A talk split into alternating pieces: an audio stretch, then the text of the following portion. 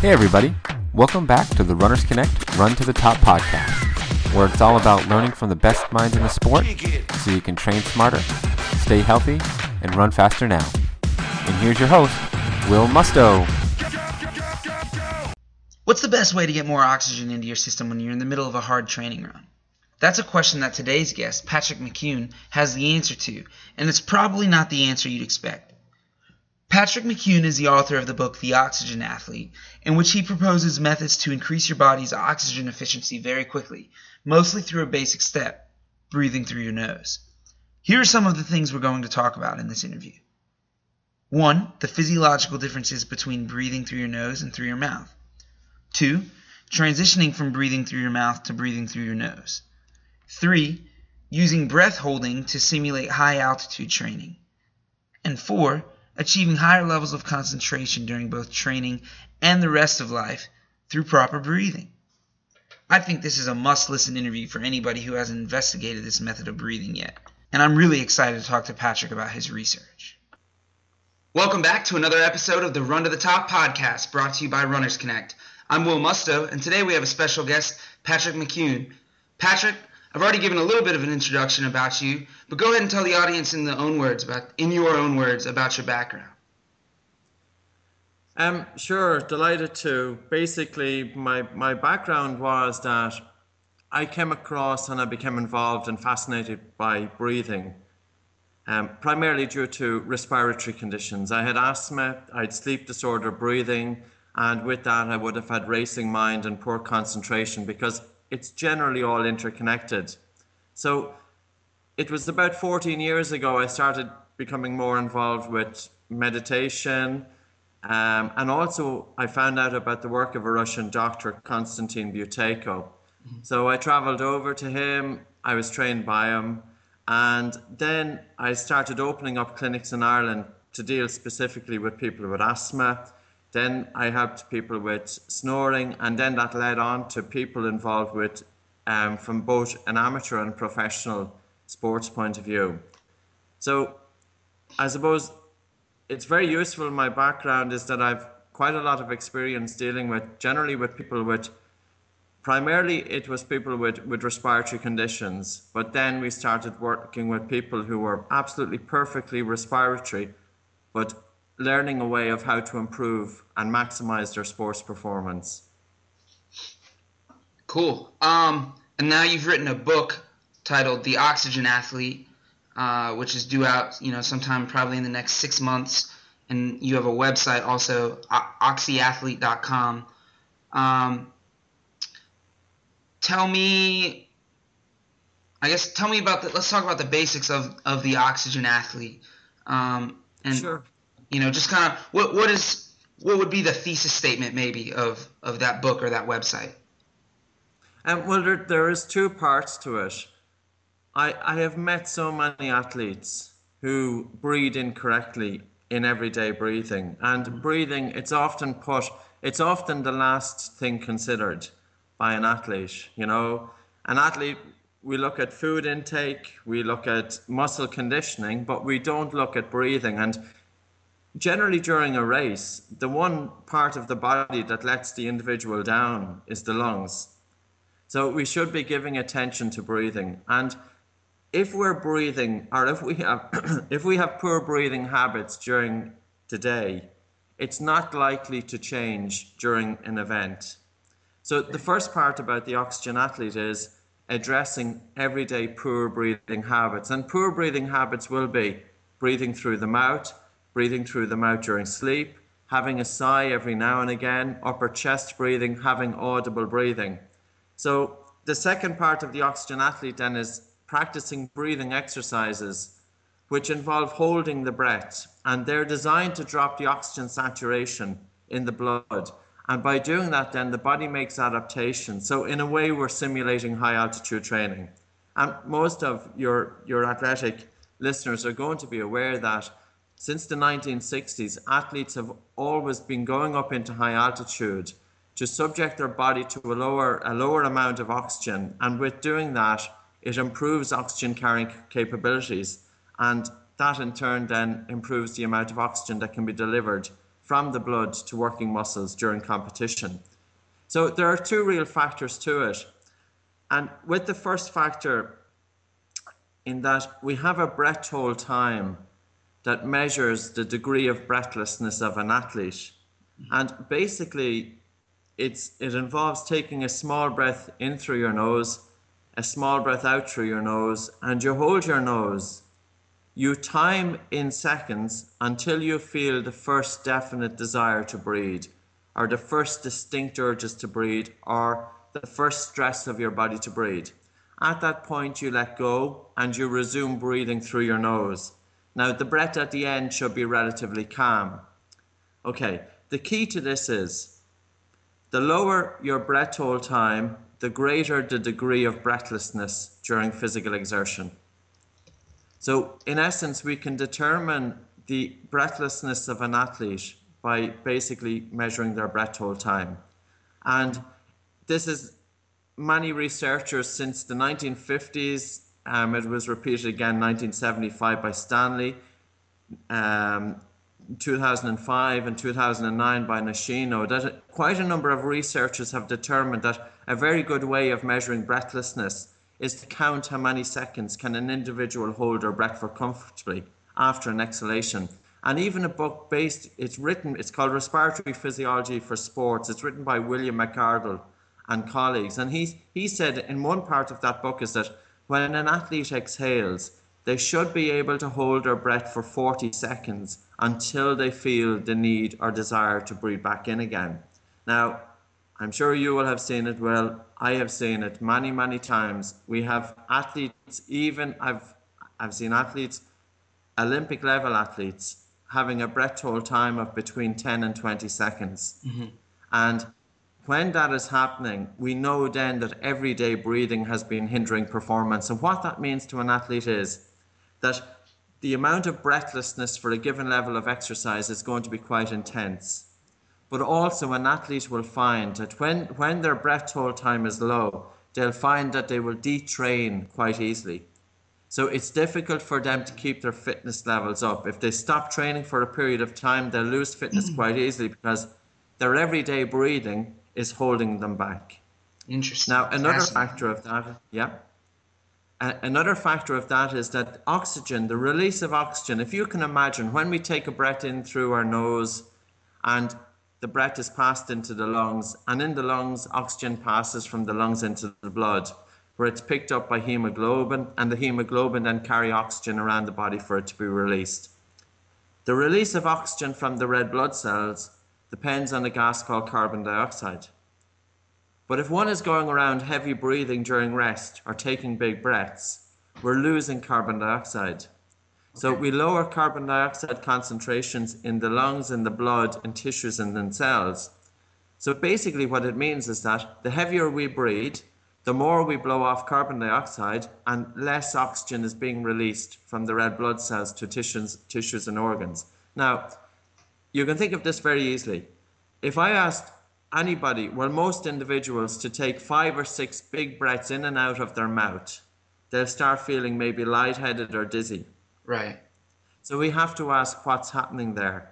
And I've also met athletes getting near blackouts during intense physical exercise and fainting as well from the exertion they put themselves through. The heavier you breathe, the more you lose carbon dioxide. Carbon dioxide, not just a waste gas, we need a certain amount of it for normal functioning. When we lose too much CO2, blood vessels constrict, and the carotid artery, which is the main blood vessel to the brain, it's been shown that it can constrict by up to 50% from heavy breathing. Secondly, the bond between oxygen and red blood cells strengthens. So, to tie it all in, the heavier you breathe, the less oxygen is being released from the blood to tissues and organs. Yeah, wow, that's that uh um, really something I'd never thought of before. Um, I'm, no, I'm, and you know, I'll, I'll add another thing. I actually think the other belief is paramount. I've gave talks to um, athletes who were due to run the Dublin City Marathon. They were due to run on the bank holiday Monday during October last year. And I gave a talk to, to a group on the Sunday before that. And I asked them a question. I said, Who here believes you'll get more oxygen into your blood? Who here believes that you will increase oxygenation of your blood by taking a big breath or big breaths? And 95% of that group put up their hands.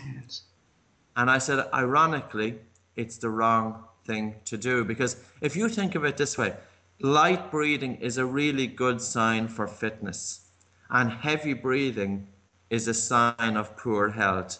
And if, if you if you hired an elite athlete, Usain Bolt, straight, you know, to give you an example, Yeah. and you went for for a run with him, you're going to expect his breathing to be light for a given level of exercise. Mm-hmm. And that can be measured by his breath hold time. So I would expect an individual like Usain Bolt to have a very high breath hold time. Whereas an individual who's getting very breathless on a field or track is going to have a lower breath hold time. And to improve breath hold times, the first thing we do is we learn to breathe in and out through our nose all of the time, both during the day and also during sleep. We also teach how to bring breathing from the upper chest down into the diaphragm, and we also teach how to bring your breathing volume down, to slow it down to the point that you reset the respiratory center in the brain. Okay. This develops that you develop a better tolerance for carbon dioxide. And when you have a higher tolerance to carbon dioxide or a reduced ventilatory response to carbon dioxide, your breathing is lighter. When your breathing is lighter during rest, your breathing is lighter during physical exercise. That makes sense. So, does that mean you can you can generally, um, you know, not not exactly, but generally te- test or predict the fitness level of an individual just by a breath te- breath holding test? Yes. Okay, Yes. wow, that's that's fascinating too. I would have never never thought about that. Um, Yeah. Um, and I've measured breath hold times of probably about 6,000 individuals. and it's, it's, it, it gives you a really, really good feedback. Now, it can be a little bit subjective because you're asking the individual to hold their breath until the first definite desire to breathe. right. But generally, I'll see it because the, the neck muscles will tend to contract or the diaphragm will, will contract. So the body, the body sends a signal at that point. Right. Cool. So, um, physiologically, you know, when when you breathe through your nose rather than through your mouth, what what different is happening there? I think it's huge. Um, first of all, breathing through the mouth on a continuous basis, it makes you more breathless. You get used to heavier breathing because the mouth is a bigger space. Okay. So whether it's during physical exercise or at rest, the more you breathe through your mouth, the more breathless you will tend to be. Secondly, there's a gas called nitric oxide, and nitric oxide is a very important vasodilator. It helps open up the blood vessels. And the nose is recognized to be an excellent source for nitric oxide. So when you breathe in through your nose, you're carrying a portion of nitric oxide gas into your lungs, into your blood. And here it helps open up the airways and it also helps to open up the blood vessels. Okay. A third factor individuals with asthma, when they breathe through their mouth, they tend to have cooling of the airways and dehydration of the airways, and this will cause bronchoconstriction. Mm-hmm. Now, it won't just cause bronchoconstriction in individuals with asthma. There are many individuals who will have some bronchoconstriction tendencies, and as long as they breathe through their mouth, their airways may be constricting in response to that. Fourthly, nose breathing tends to activate the diaphragm, and diaphragmatic breathing is a more relaxed, um, efficient form to breathe. Because if you think of the shape of the lungs, the area with the greatest um, amount of blood is going to be in the lower part. You know, the area, the area where there's the greatest gas exchange takes place will be in the lower part of the lungs and not the upper. And if you have an individual who's breathing through their mouth quite often, they'll tend to be upper chest breathing, but that's their reserve. So when when they want to do, you know, extreme physical exercise, they have no reserve left because they're already using it during rest. Right. Nasal breathing also helps to maintain a rhythmic breathing and it'll also bring down the heart rate. For example, if you're doing the same amount of exercise with your mouth open or mouth closed, you, you can expect your heart rate to come down probably by about 10 to 20 beats during that time.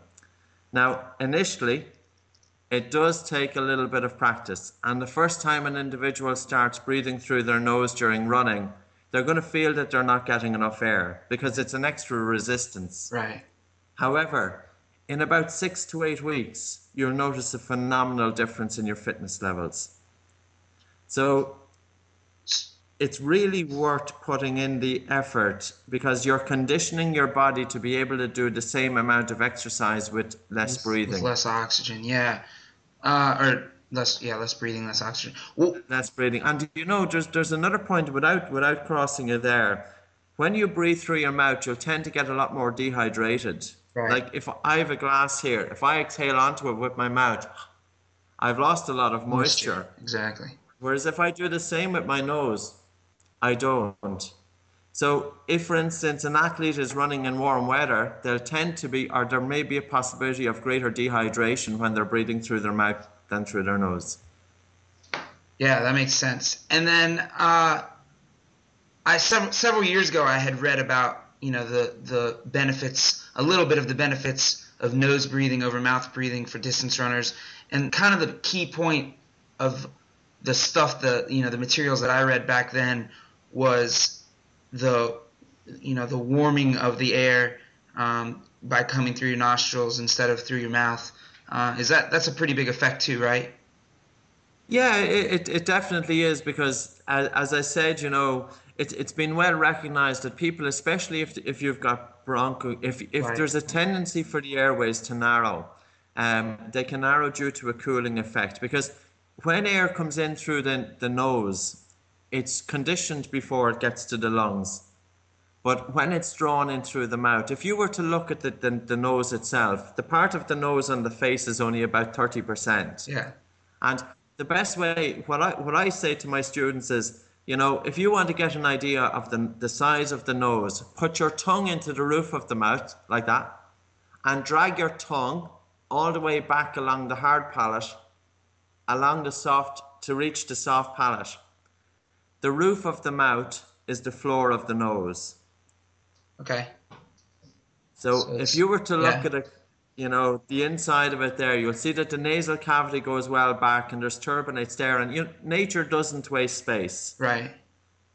The skull occupies the brain, and nature is too intelligent. It's not going to take space from the brain and give it to the nose if the nose was just to be an ornament. I would consider nasal breathing to be one of the most crucial functions and the nose to be a- an important organ and it's it's relatively recent that we started running with our mouths open there's documented evidence of the Tarahumara tribe mm-hmm. in I think it's Mexico Yeah.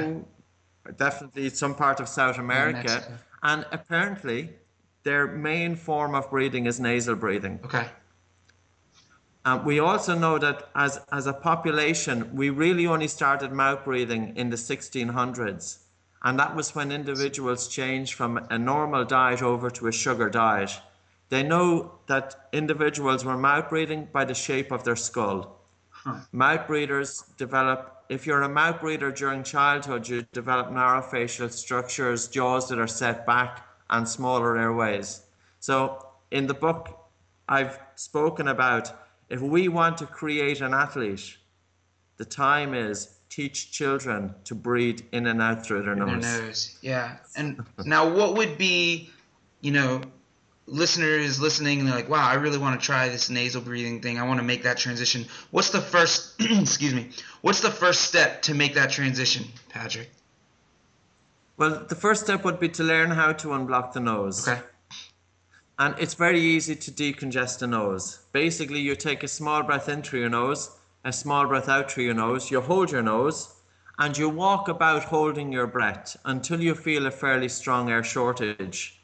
And then you let go of your nose, you resume breathing in through your nose, and allow your breathing to calm down. Or I'll give you a different way of doing it. You can take a small breath in through your nose, a small breath out through your nose, you hold your nose, and just sway, holding your breath for as long as possible, as if you're underwater. So you're holding your breath for as long as possible to trap carbon dioxide, to allow carbon dioxide to accumulate. Okay. And the accumulation of carbon dioxide will shrink um, or will constrict the swollen blood vessels in the nose. So therefore, you've got the nose decongested. It's easier to breathe in and out through the nose. Then I would encourage all athletes when they're doing physical exercise is to walk for the first 10 minutes. Now I know that might seem God almighty like what's he saying there, but we want to do a proper warm up. If you think of warm a warm up means that you're conditioning the body, you're getting the body warmer in preparation for more intense physical exercise. Yeah, and that's what you know. When we- you'll you'll hear about like Kenyan training groups um, doing that, walking for the first several minutes of their runs, and then kind of progressing from a walk down to you know whatever over 20 miles, like 440 pace or whatever at the end of the run. Anyway, sorry. Go ahead. Sorry, Will, it's just a reception there. I lost you a little bit. I hope you can hear me there. I, yeah, I can hear you. Okay, perfect. Um, so I didn't get just quite what you said. But if we think about a warm up, I'm assuming you can still hear me there. Yes, sir. Excellent. When we think about a warm up, the release of oxygen from the red blood cells, if we were to look at the oxygen dissociation curve, we see, we see um, a vertical axis and a horizontal axis, and we see an S shaped curve. Right. The factors that cause the release of oxygen from the red blood cells are increased temperature and carbon dioxide. Carbon dioxide affects pH, making it more acidic. The curve shifts to the right. Okay. So for a warm up, a warm up is to gently build up the body, um, going gently for the first 10 minutes, causing a shift of the oxyhemoglobin dissociation curve to the right to allow more oxygen to be released from the red blood cells. After 10 minutes of going easy, now during the 10 minutes, I encourage, and I do it myself, is to do breath holds for 10 minutes. Okay. So while while walking is to breathe in, breathe out, and hold the breath. Um, hold a breath until you build up a medium air shortage. Then release while you're continuing walking. So we, with that, then you can simulate to some effect high altitude training. So after 10 minutes, then gently going jogging at about maybe, you know, at a pace. I'm I'm in kilometers, so I'm not sure what That's you are in miles.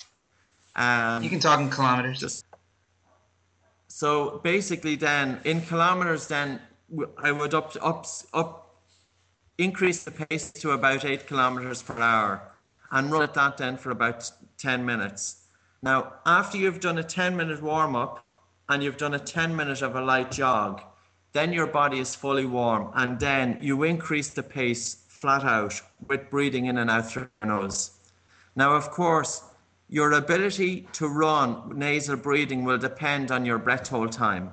Okay. If your breath hold time is 10 seconds, you'll generally be only able to maybe fast walk breathing through your nose. If your breath hold time is 20 seconds, you'll be able to jog. If your breath hold time is 30 seconds, you'll be able to fast jog. And if your breath hold time is 40 seconds, you can maximum pace. So at a 40 second breath hold time, it doesn't matter whether you're breathing through your nose or through your mouth because your breathing is far more efficient. Okay. So really, the whole point of it is is to go easy with the warm up. You know, we're going easy for 10 minutes. We're doing breath holds for the 10 minutes. We're feeling our body is warm. After 10 minutes, we then go easy with a jog for 10 minutes. And then there's 20 minutes have passed, then maximum pace. And again, going as fast as you can while breathing through your nose. And I also have people do breath holding then when they're doing a maximum pace. And breath holding during a maximum pace conditions your body. It's driving you into anaerobic metabolism, but it's also dropping your oxygen saturation in the blood to less than 90%. And what happens then is when you lower your oxygen saturation in the blood to less than 90%, your spleen, which which is an organ, it's your it's your blood bank. Mm-hmm. Your spleen has about eight percent of the total red blood cell count in the body. your spleen contracts.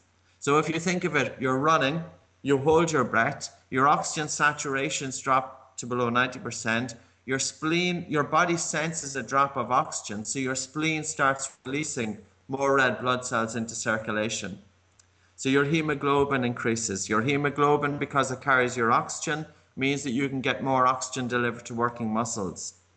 So now, so that's how you, you know, because your book mentions uh, simulating, tr- you know, high altitude training. That that is how you do that. You know, by the uh, by holding, excuse me, I'm sorry, by the breath hold during maximum pace running.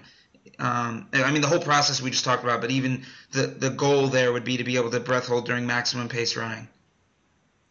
Yeah, it, it's not even during maximum pace running, but you could do it during. I would even have people do it during the warm up. Okay. So you could do it during the warm up, you can do it during the jog, and you can do it during maximum pace running. Now, of course, it's quite tough during maximum pace running. Right. And you, you don't want to hold your breath too much that it totally disrupts your breathing because then it's going to be very uncomfortable. but you can bring in breath holds as well because when you'll find that you reach a level when your breath hold time is pretty good and you're at maximum pace you'll find that your breathing is very it's very rhythmic it's calm it's gentle it's regular. You know it's very surprising. It's not this puffing and panting. Right. So then you can if you're able to put in a breath hold during the maximum race but you can do it at any stages. We i use seven different exercises. Okay. Um Three of them are designed to reset the respiratory center to tolerate more carbon dioxide, so you have a higher breath hold time.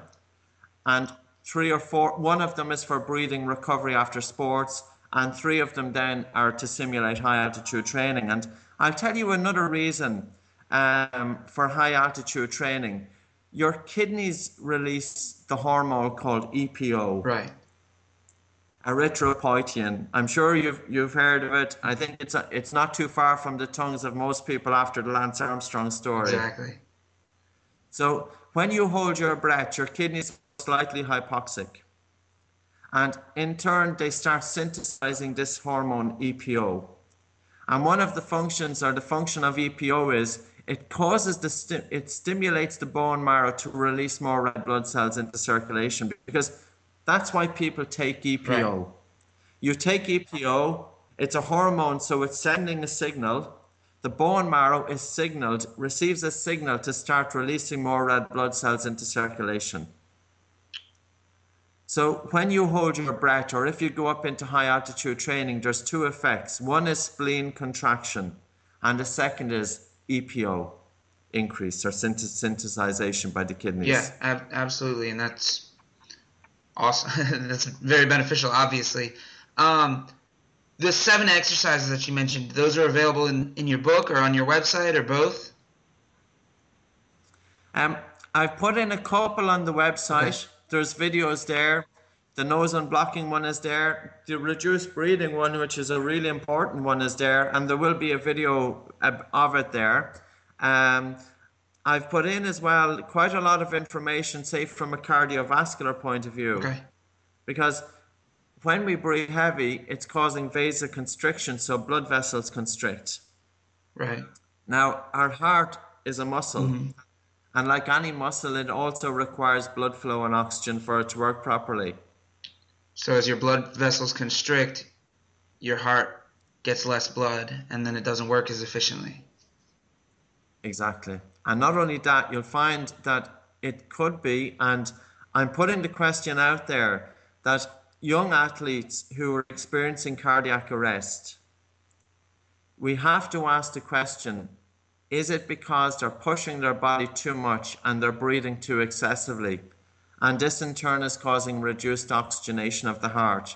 And it's been shown that hyperventilation in some individuals can affect the electrical pulsation or the you know the electrical conduct of the heart and that's a sudden or a sudden cardiac death is when the electrical signals that are monitoring or that are are organizing the pulse they com- become completely chaotic so how we breathe is influencing how much oxygen is reaching the heart. So it's really important, not just from a health, not just from a performance point of view, but but also from a cardiovascular point of view.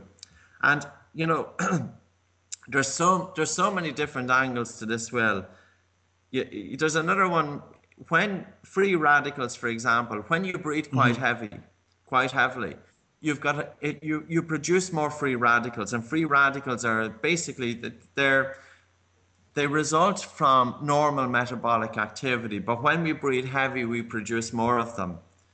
And free radicals are they're also known as reactive oxygen species in that they attack other cells. So they, they can be implicated in causing injury, in causing disease, and in some studies in causing cancer. Wow, okay. Now, we know from some breath hold studies that when you incorporate breath holds, it reduces the amount of free radicals. So, on that basis, then, in order to help avoid or reduce injury, breath holding should be a very important component of an athlete's training. Yeah. And also, you know, the amount of air that we're breathing. And basically, they looked at they looked one study that I can remember is they looked at individuals who were running marathon of the sands in the Sahara mm-hmm. Desert. And this is one marathon per day for six days across the Sahara Desert, during which athletes carried their own food. And they measured the amount of free radicals circulating at the end of the six days, and they found them to be very, very high. Okay. So we can we can also overdo it as human beings, but one way to help limit that would be to, of course, breathe in and out through your nose because we're not taking so much air into the body, and secondly, then to do our breath holds. Yeah. Now, uh, moving a little bit from the, I mean, obviously physiology is still going to be involved, but moving from the from the physiology, from the more technical, uh, you know, talk about this. T- tell me about uh, let's, let's you know let's move a little bit more practical to where you know how how can people um, you know how are pe- how is this going to affect people's training um, and your book talks a little bit about a a blood oxygen level test tell me about the in, the bolt tell me about the bolt yeah, the, the bolt the bolt is your measurement of breathlessness. Remember at the start, okay. I, I didn't call it. But that's bolt, what that was. That was pretty much what okay. it was. Um, so your bolt is your body oxygen level test, and it's it's pretty much the length of time that you can comfortably hold your breath for. Right. Now, I've called it bolt, and the reason being, even though the breath hold time is measuring your tolerance to carbon dioxide, we need to bear in mind that the release of oxygen from the red blood cells is dependent on carbon dioxide. So the higher your bolt, the better your tolerance for carbon dioxide and as a result, the lighter you're breathing and the more oxygen that's released from the red blood cells. Okay. Um. So the three ways then, when we were in the summary of improving the bolt, is, is to address everyday breathing. If we're sleeping with the mouth open, we're going to wake up groggy, our breathing is going to be heavy during our sleep, and that's going to affect our sports performance. If we go around our day sighing and taking these big breaths, our breathing through our mouth all of the time, it's going to negatively affect our sports performance. Right. So the foundation, the foundation is get our breathing right during rest. Okay. Um, so let's say somebody has, you know, it's uh, a bolt score. Is that directly related to the number of seconds that you can uh, that you hold that you're able to hold your breath in a breath holding test? So the the bolt score, yeah, uh, uh, the lower your bolt, the heavier you breathe for a given level of exercise. Okay. So in terms of performance, you're going to be more breathless.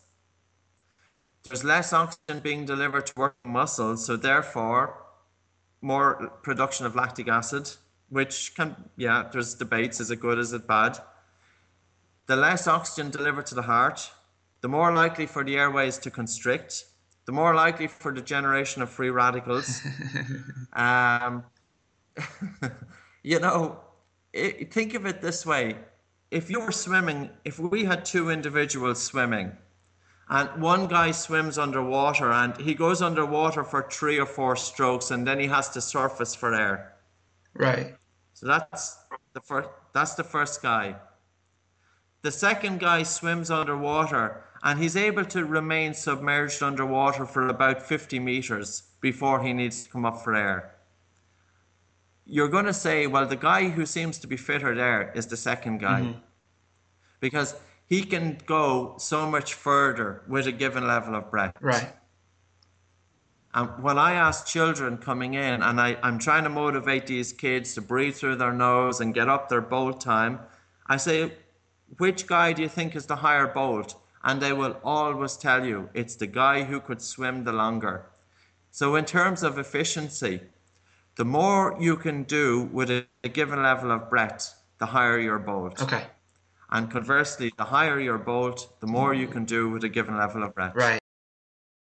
Um, if, if somebody has a high bolt test, like the, let's say one of our listeners goes out, takes you know takes the bolt test, uh, realizes that it's that it's their score's pretty high, that's not going to directly impact how they're training right now because they're already probably training at a level that would that would uh, yeah. display that if, they've got if one, if one, of, if one of your listeners will has a bolt of 40 seconds plus, mm-hmm. they're they're doing very well. Okay. They they i would say you know they're breathing. I've only seen one athlete out of about 6000 people do it and i talked about her in the book her name is master jennifer lee she's a tai chi expert she's got six seven black belts she'd be one of the top people in the world in martial arts and to attain a master at master level, you're at the top of the top. Mm-hmm. She had a bolt of 40 seconds straight wow. off. And her breathing was absolutely perfect. And, you know, when we look at ancient arts such as Tai Chi, during competition, she told me that the judges are trying to determine if they can see the breathing of the competitors. and if they can see the breathing of the competitors during competition, they will deduct points. Wow, okay. So any of your listeners who have a bolt of 40 seconds, I say hats off to you. You've been doing everything correct. Is it possible for anybody to get up to that point or is it Oh, absolutely. We we work. That's that's the whole principle of it. You know, you get an individual starting off at 10 seconds and we by by them practice once they understand and you know what? It's quite simple breathe through your nose, don't heavy breathe during rest, and practice different exercises which are quite simple. And they re- in turn reset the respiratory center to tolerate a higher partial pressure of carbon dioxide, and your bolt time increases. Okay. And even if an athlete, if they, you know, because I, I can be conscious that people don't want to interfere with their training regime if they find something that mm-hmm. works. But how about they make a change to every second day they go out training? So one day they breathe through their nose, they create a bit of resistance, and they push their body to work a little bit harder. They're feeling a little bit more breathless, but they make sure to keep their mouth closed. And if the intensity gets too much, they just slow down a little bit. By doing that and by bringing the concepts into your everyday life, you you make the progress that way. Right, and if you're doing it um, during rest times constantly and then you know occasionally during exercise you're going to be able to make that transition without really affecting your your training program. Yeah yeah cool. yeah. And one of the big parts of that is breathing with your mouth sorry breathing with your mouth closed during your sleep. Okay.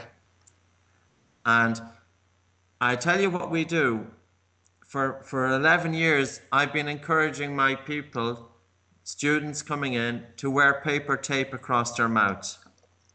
And even when I visit the United States, I encourage people to wear the paper tape. It can be bought in any drugstore. Mm-hmm. The, the brand name that we tend to use is 3M right. Micropore, one inch. And it's we put a tab on one side of it so it re- makes removal easier. But this quality of sleep for an individual who breathes through their mouth or breathes through their nose, there's no comparison. Mouth breathing individuals tend to be more tired. They will wake up groggy. Nose breathing, far more alert, um, calmer. So, as well, coming up to competition, I would expect the mouth breathing individual to be more stressed, the nasal breathing individual to be calmer, the individual with a higher bolt to be calmer, because oftentimes it's nerves that, that can get in the way of between success and failure. And, you know, it's really important that we do some form of meditation and learn to still the mind so that we can enter the zone at will. And the zone is when body and mind and race become one, that there's no distinction between the runner and the race, that you become part of the race. Everything happens effortlessly. The best way to enter the zone at will, because I've spoken about this because I this is a you know meditation it really ties in what I do anyway because the breathing exercises, in order to do them, you have to focus on the inner body or on the breath. When you learn to focus on the inner body or the breath, you get far more control over your thought activity. And that's why the top athletes meditate. Okay. Because if something goes wrong or if there's a lot of pressure there, your performance is not going to be hampered by psychological pressure from your own thoughts. So, just as important it is to condition the body, we also need to condition the mind. Yeah.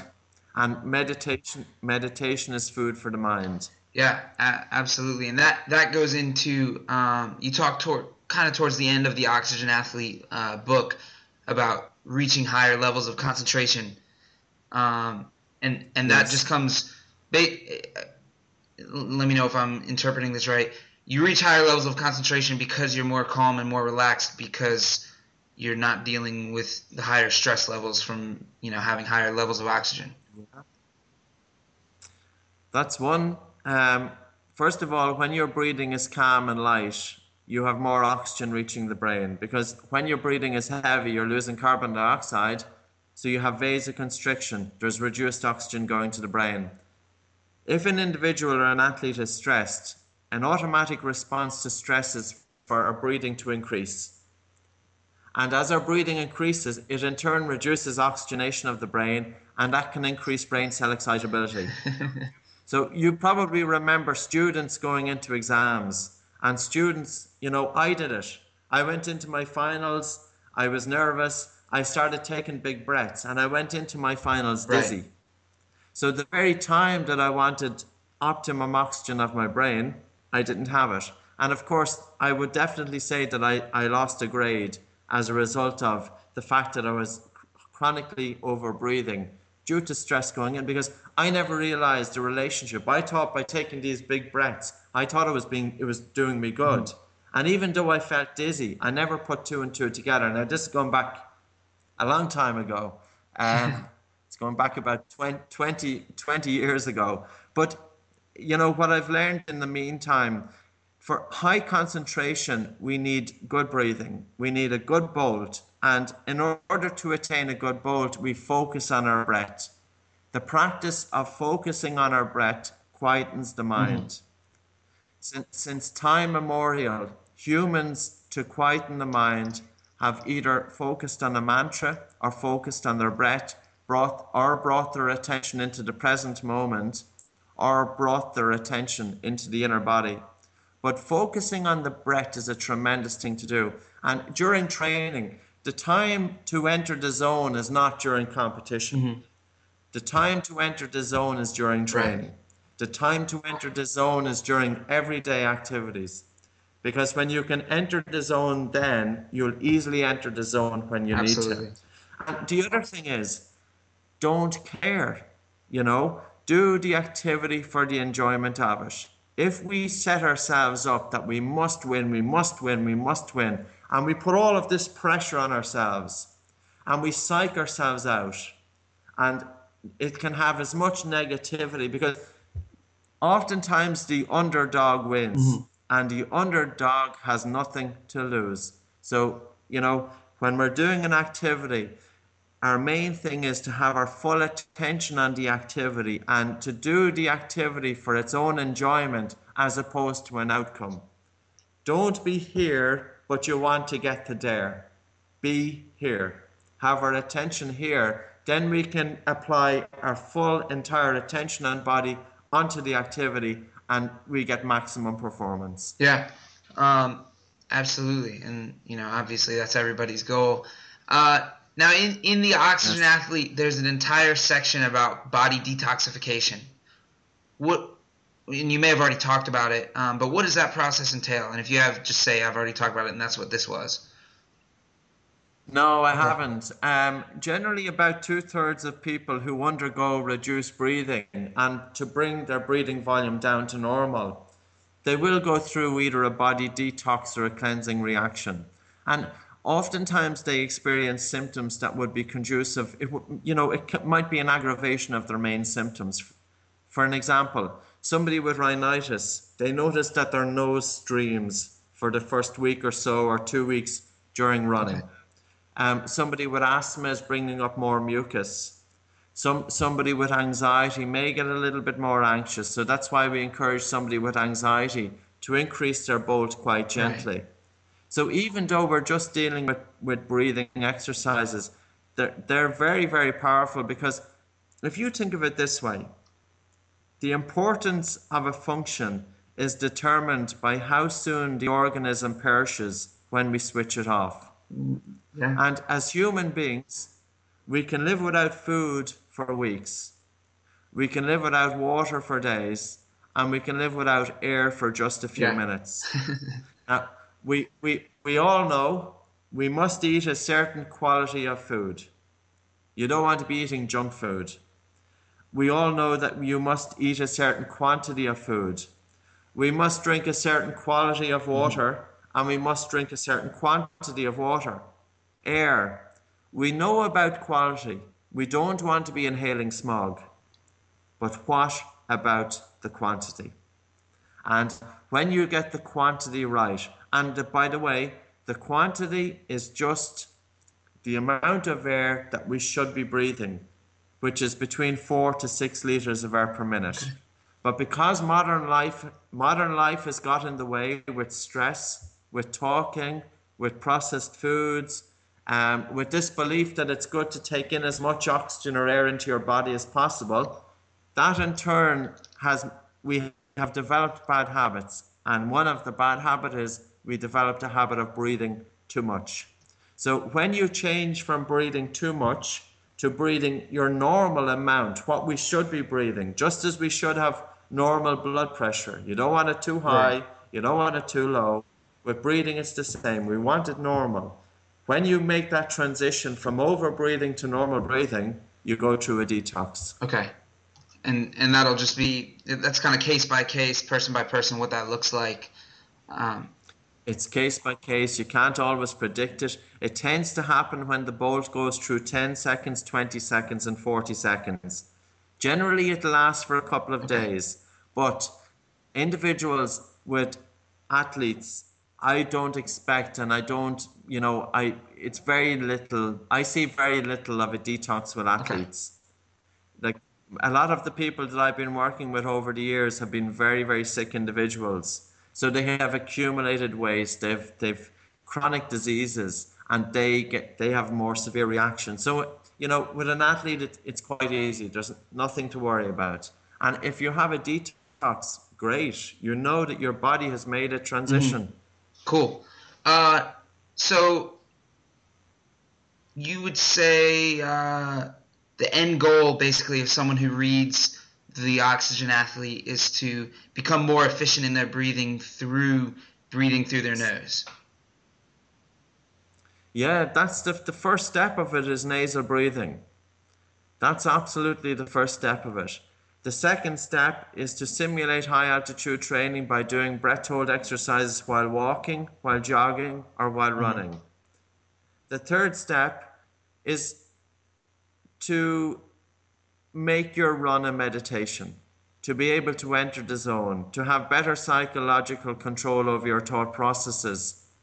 So we're looking at it really, you know, from a number of different perspectives. But ultimately, as the name suggests, what I want to do is I want to put out the information how is oxygen released from the red blood cells? Mm. It forms the foundation of not only our training but our everyday life.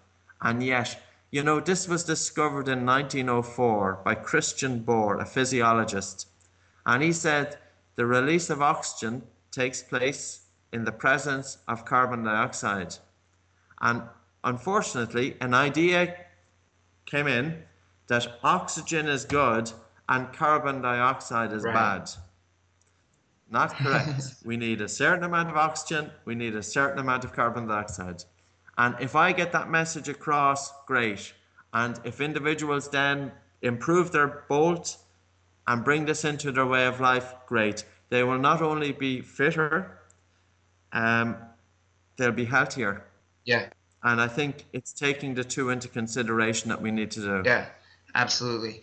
Um, where if someone has more questions, uh, you know, the book's not out yet, but it, excuse me, it will be soon. So obviously, the book is a good place to go.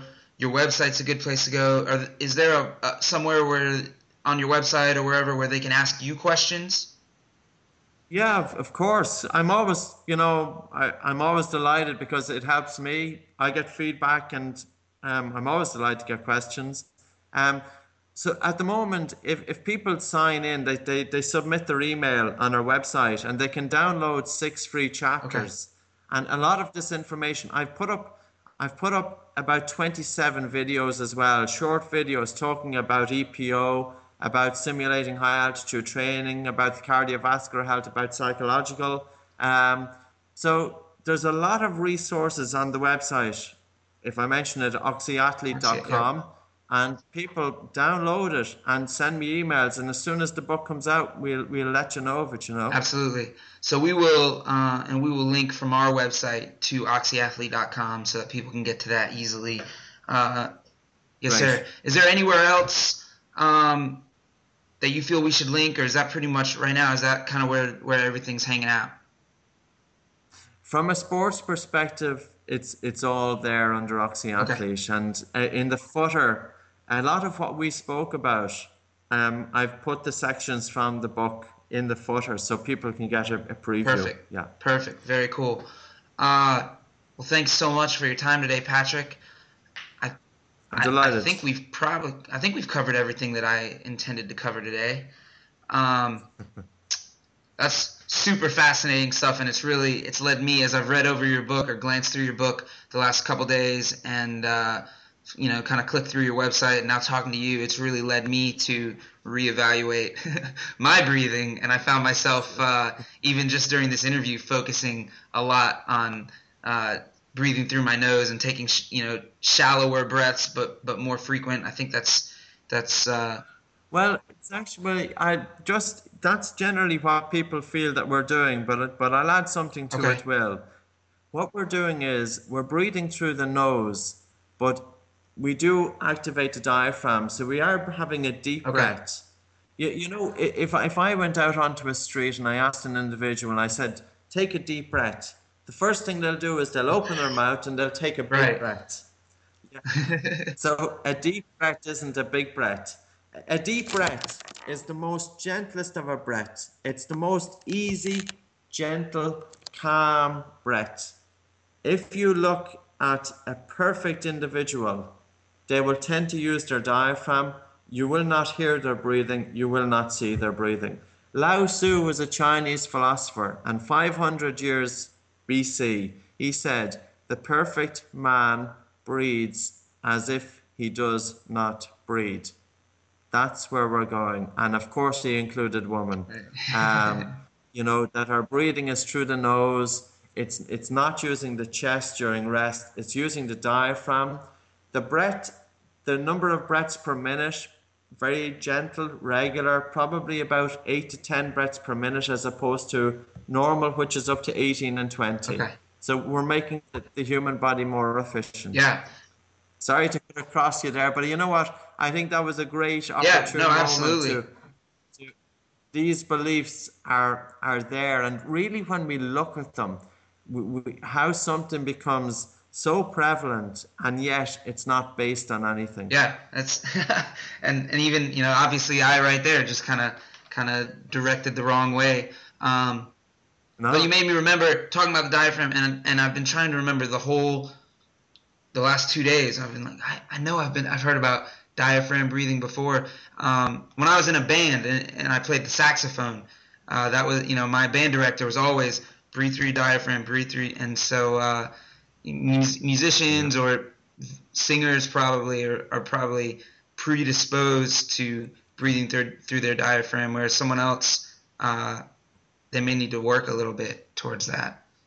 Yeah, but it's it's easy Yeah, done. absolutely. I mean, I, I did it when I was 11, so probably if, if I can do it when I'm 11, probably anybody can. Absolutely. uh, but anyway, thanks again, Patrick, for uh, coming on the show You're with us this week. And uh, like I said, we will link to all of that. And once again, listeners, that'll be at www.runnersconnect.net slash rc35. Um, and we'll link to uh, we'll link to oxyathlete.com and uh, you know, any other resources that were kind of mentioned throughout the interview. Um, thanks again, Patrick. It was it was my pleasure to talk to you and learn about uh, learn about your breathing method. You're welcome. I'm delighted to contribute well. Thank you.